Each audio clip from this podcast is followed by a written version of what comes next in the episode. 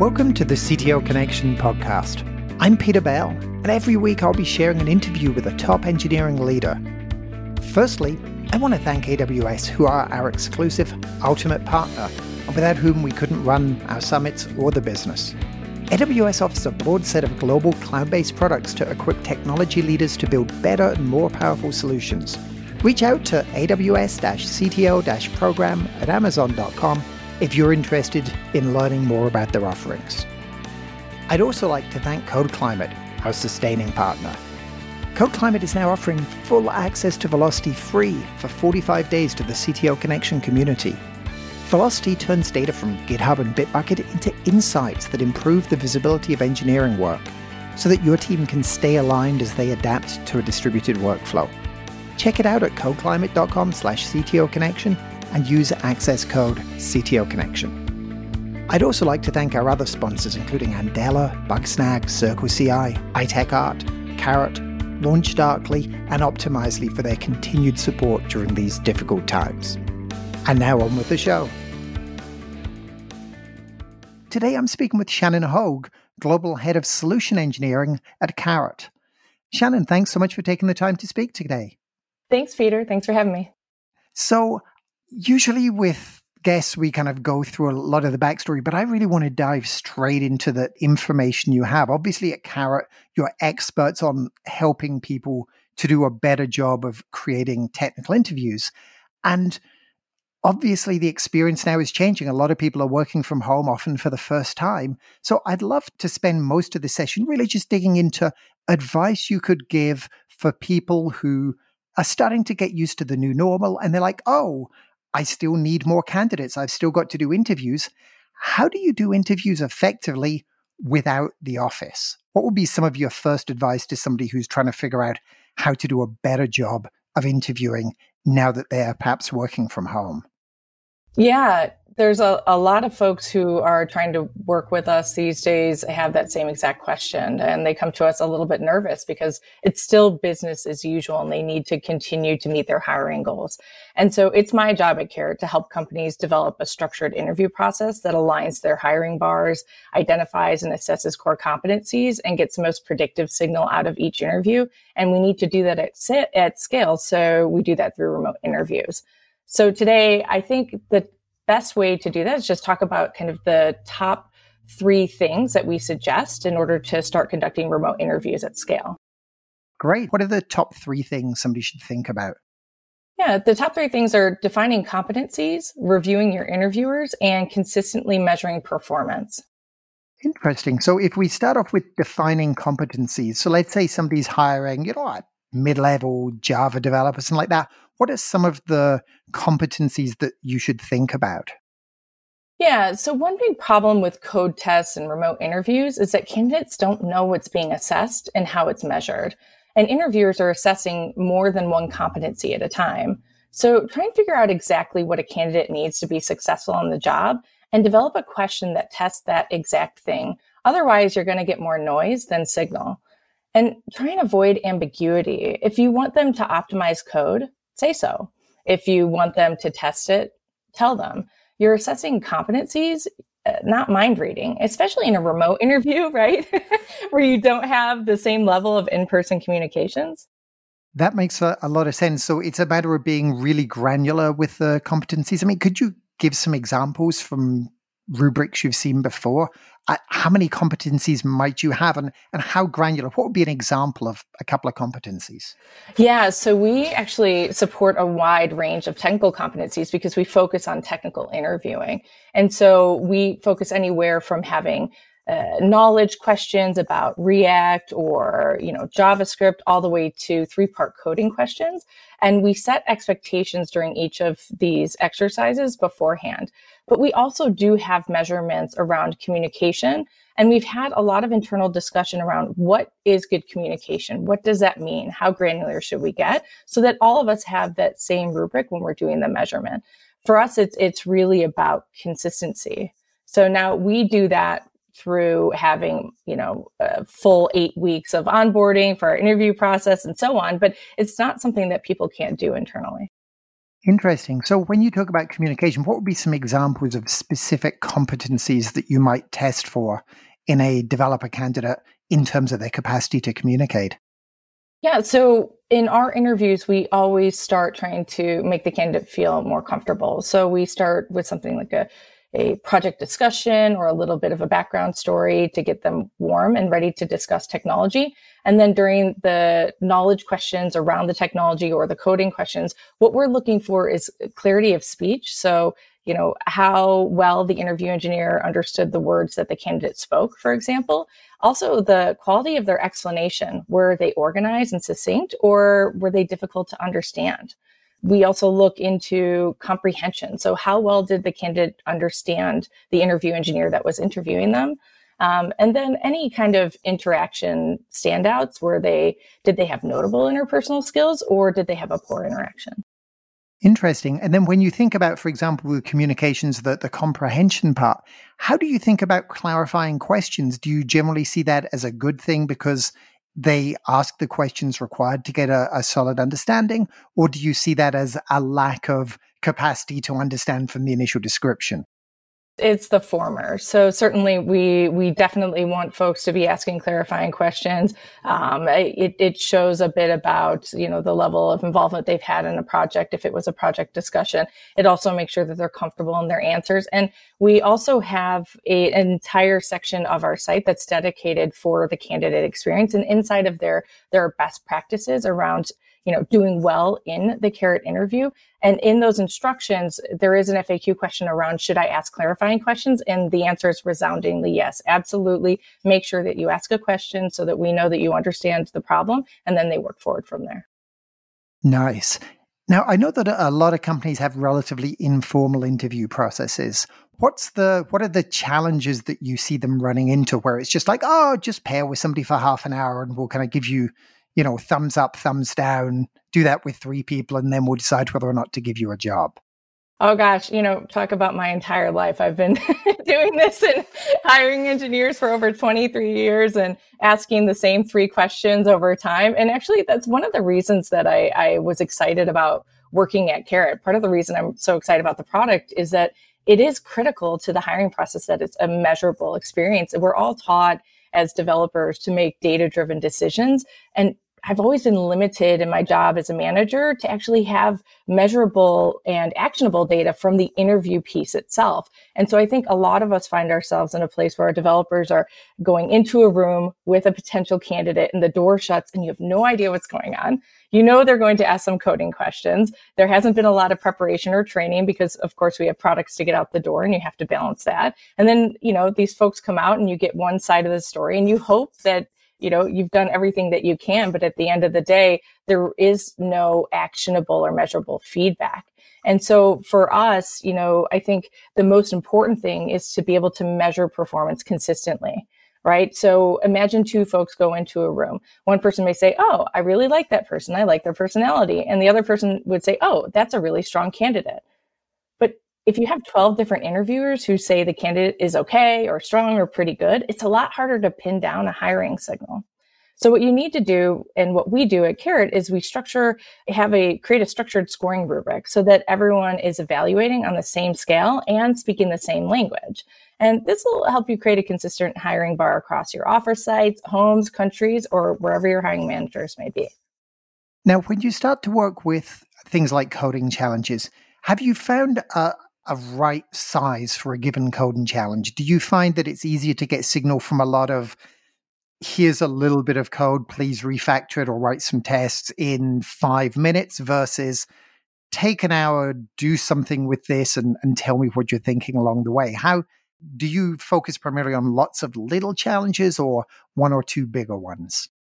Right. So we have a one hour interview process. Um, and I think you know, what we're talking about here is just kind of technical interviews uh, versus coding challenges, right? Um, for us, what we found is in order to measure, um, first that we need to make sure that all the coding evaluations that we're doing are created equal, at least if we're measuring them across multiple folks. Uh, I think the second piece to this is is really what we do is a three part coding question, and so we work with uh, folks during the one hour interview process, not just getting them warmed up with the project discussion and the knowledge questions, but then we move into a three part coding question where questions get a little bit more difficult over time, right? So that first question may be very basic. The second question will, you know, introduce some more advanced, maybe data structures or algorithms. And that third question really is kind of the culmination of those first two questions leading up. Um, that gives us, as long as it's consistent across the different interviews, we have an entire catalog of three part coding questions that are equal.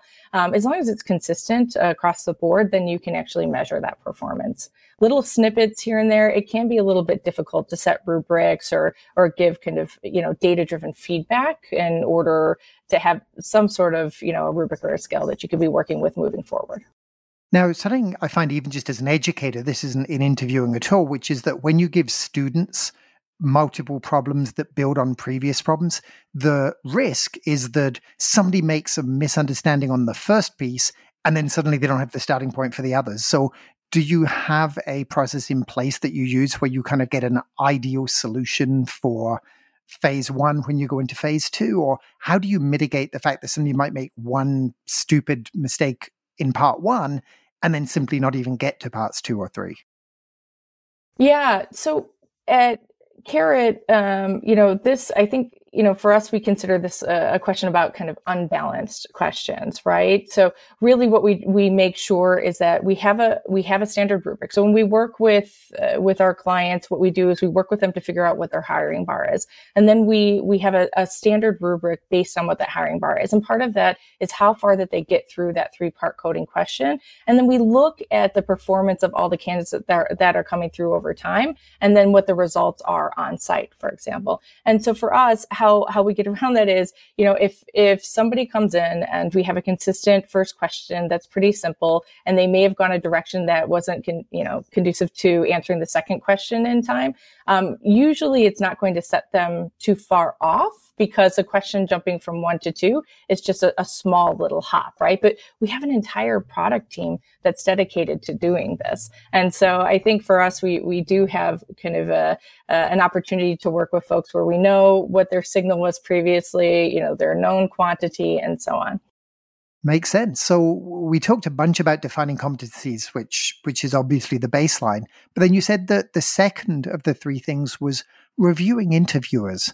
So how do you go about instigating a, a system for reviewing the quality of interviewers and for training them, quite frankly?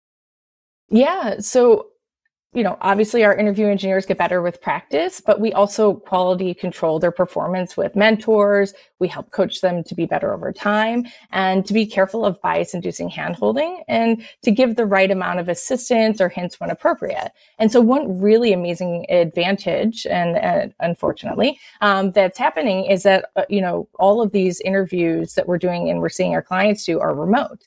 And the advantage of doing a remote interview is that you're videotaping the interviews uh, and you can record them. And, you know, usually you're recording and people look at the candidate, but you can use those videos to assess uh, and review and coach your interviewers on how to get better. Nice. And then are there some common things that you find that most kind of new or naive interviewers commonly do wrong? What are like the three or four most common things that you see that you have to coach interviewers on? Yeah. So the number one would be just, you know, how much time to spend saying hello, making sure that you're you're moving forward in the interview process so that people have a chance to answer their questions. Uh, another piece that most folks are really interested in, especially our clients, is how much handholding do you give? And uh, what's the proper way to actually handhold or help a candidate move forward? Because you know inevitably candidates will get stuck or they'll have clarifying questions but you don't want to inject your own bias in the conversation and you certainly won't don't want to direct them uh, in a different direction just because you're there to assess their core competencies not yours. And so that's one thing that i think is really important Um, I think the last is really just making sure that they're constantly understanding exactly what that rubric is, exactly how to assess. Because if we're talking about having, you know, an, uh, you know, consistent and, and, you know, bar and set of measurement and performance metrics, then we need to make sure that folks are consistently being, you know, trained and assessed on whether or not they know how to measure in that manner. And so for us, you know, setting a consistent bar, but then having them run, eh, you know, do their interviews and having a second party come in and review and give them feedback and whether or not they are consistent to that measure, then that's what's worked really well for us. And now some exclusive offers from our partners. Amazon Web Services offers a broad set of global cloud based products to equip technology leaders to build better and more powerful solutions. Partnering with CTO Connection, AWS is now offering an exclusive program to our listeners. The program includes up to $100,000 of AWS credits, a free consulting session with uh, an AWS solution architect to review your environment, your strategies, and optimize your costs, and other resources to help you to get started on migrating to AWS. If you're interested in learning more, please reach out to AWS CTO program at Amazon.com. To lend a hand to those ramping up remote engineering processes, Code Climate is offering the CTO Connection community 45 days of full access to their engineering analytics application, no strings attached. Velocity turns SCM data into actionable insights so leaders can get visibility into the speed, capacity, and output of their newly distributed teams. Your 45 day package will include access to the full capabilities of the Velocity Professional package, a consultation with a product specialist who will map your key initiatives to data, and a training session for engineering managers and executives about how to interpret and apply this data in a way that engenders trust. Code Climate hopes that this will equip engineering leadership to take on a new set of challenges in the weeks ahead. To request access, head to codeclimate.com slash CTO connection and use the code CTO connection. You said there were three things at a high level. There's defining competencies, reviewing interviewers, but then there's looking at the performance, which is presumably how well the candidates do once they join the team. So Karat conducted a couple months ago a survey of over 250 engineering leaders in the United States. And we looked at the traits of the folks who were satisfied with their hires. Uh, and then later on, they were satisfied with their hires performance over time. And when we took a deeper look at those companies and their interviews, we noticed that overwhelmingly, the folks that were more performant and more confident were the ones that were tracking more hiring pipeline metrics during the interview process. Now, for us at Karat, we do take a look at the entire hiring funnel all the way to the on-site to offer ratio. And we utilize those metrics in our reporting to our clients. And, and that's a measurement to figure out how well we're adjusting, not just to, you know, hitting the on-site to offer ratios that they see, but potentially, you know, um, uh, increasing the performance of that, of that pipeline. And so an example would be, you know, usually your on-site to offer rates, it's at about 5%. But as you start to have more and more metrics and inputs and you start to see the signal of what's indicative of success in that on-site interview process, you can start to change the weights of each of those individual metrics in order to maximize that hiring funnel. And so really the suggestion from us is again, just have a consistent rubric, understand what you're measuring and make sure to take a look at that hiring signal after that person's been hired and see what pieces were indicative of success over time. As long as you have a defined rubric, you should be able to do that. Makes sense. Thanks so much for that.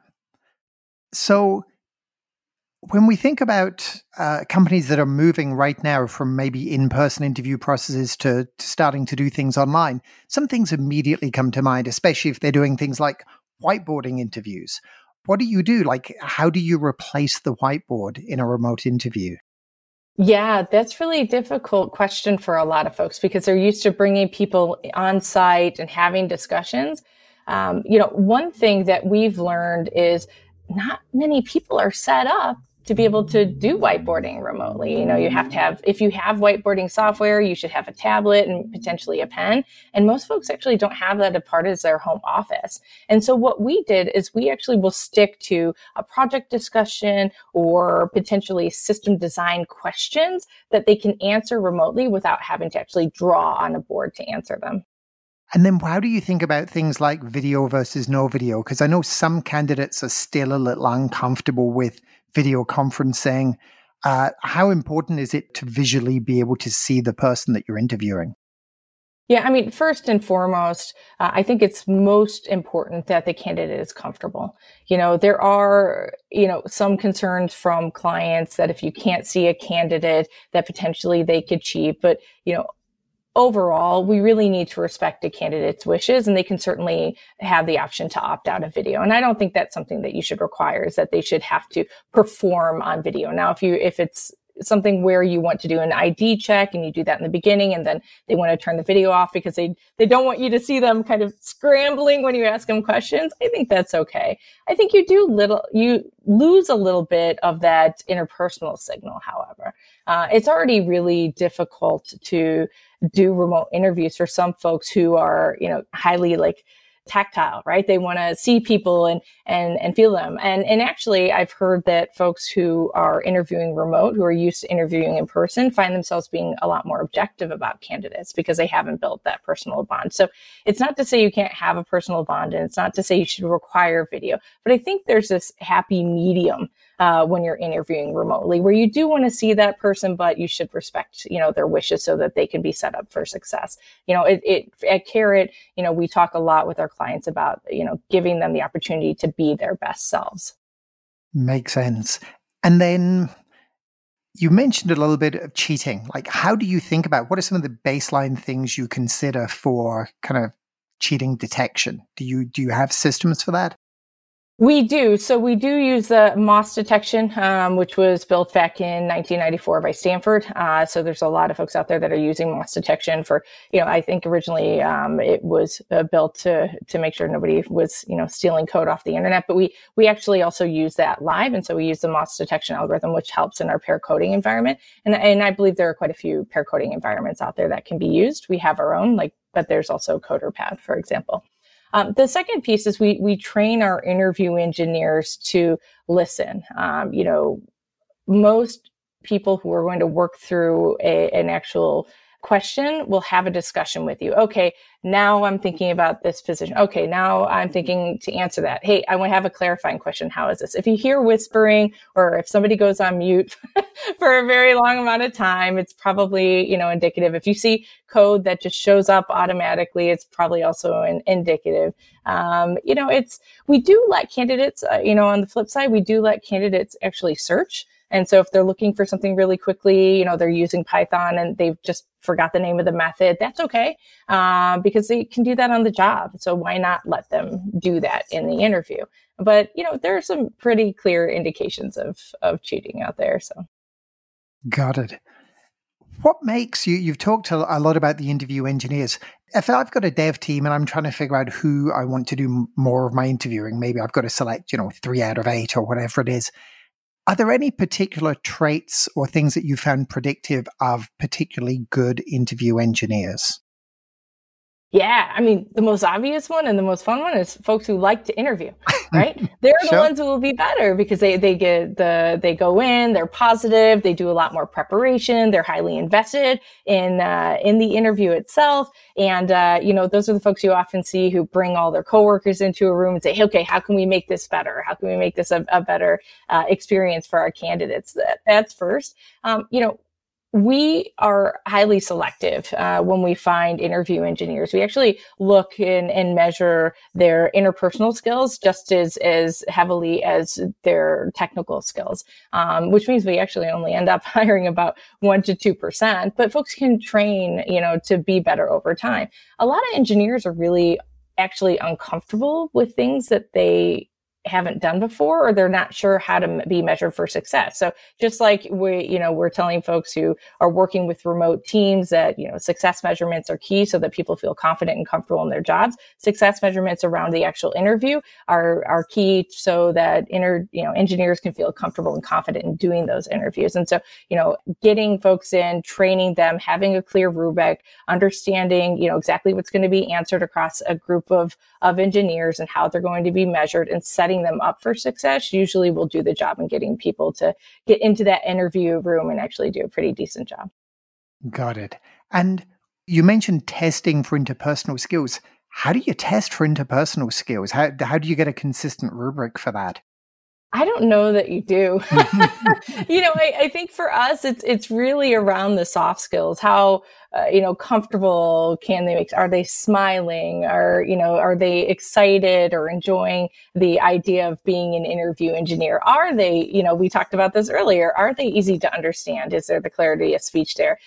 Is there quality in their explanations? Because it's just as important for the interview engineer to actually have you know be organized and succinct as it is for the candidate right? Comprehension we talked about that earlier. Is it easy to understand the interview engineer right? And then of course like i said just you know folks who can keep it positive who are really interested in being a part of you know someone being successful um, in their job being set up for success and then just to ask, because obviously there's a lot of disruption right now, are there any hints, given that you've been involved with so many interviews from the interviewer side and looking at it from that way, any advice you'd give to a candidate who is unfortunately currently looking for a new job and suddenly has to do a whole bunch of remote interviews, especially if they don't have a strong background in doing remote? Yeah, I I do. You know, we it's there are some really great best practices um, that you know you can follow at Karat. What we do is make sure that you know candidates are of they understand what the interview format is, um, that they understand you know what they'll be assessed on, uh, they'll understand you know the programming section, right? Um, that's the first part. Is is really if if you're not you know th- to be honest, there's not a lot of companies right now that are used to having to do only remote, so they may not necessarily have given you that information. So always feel free to reach out and say, okay, great can you let me understand a little bit more about the format itself? Um, the second piece is that most likely you'll end up as a uh, candidate going into some sort of paired coding environment or environment. It's really important for folks to log in early and familiarize themselves with the tools that are in place. So if it's an IDE, if they're using something like a CoderPad, we built our own. It's called Karat Studio. Uh, you know what we do is we suggest and really push our candidates to go in you know, play around with the IDE, get familiar. I mean, for programmers, we know this. It's kind of like going in your friend's car. You know, you have to make little adjustments in order to be comfortable. And the most important thing is that people feel safe and confident and comfortable to be successful. Um, the other thing is, you know, familiarizing yourself with the ID when it comes to things like auto brackets. You know, I'm not sure everyone does. So just make sure that you go in and understand how the bracketing works and, you know, you know, be able to change it the colors that you're looking for and play around with the language. And then I would say the the third and final piece and what happened to, you know, worked well for me with Karat in particular was go out. There's a ton of, you know, sites out there that have coding exercises just to get your brain back in there. Go do some coding exercises inside of the IDE, you know, play around with the tool, build, debug, and then going back in there during the actual interview, you'll have a, a lot less, less anxiety. Shannon, thank you so much for taking the time to talk today. Yeah, thank you so much for having me, Peter. This is great. This episode was produced by the amazing team over at Dante 32, a podcast production agency focusing on content strategy, audio production, and distribution. Check them out at dante32.com. And if you'd like to receive new episodes as they're published, please subscribe in Apple Podcasts, Google Podcasts, Spotify, or wherever you get your podcasts. And if you enjoyed this episode, please consider leaving a review in Apple Podcasts. It really helps others to find the show. Thank you.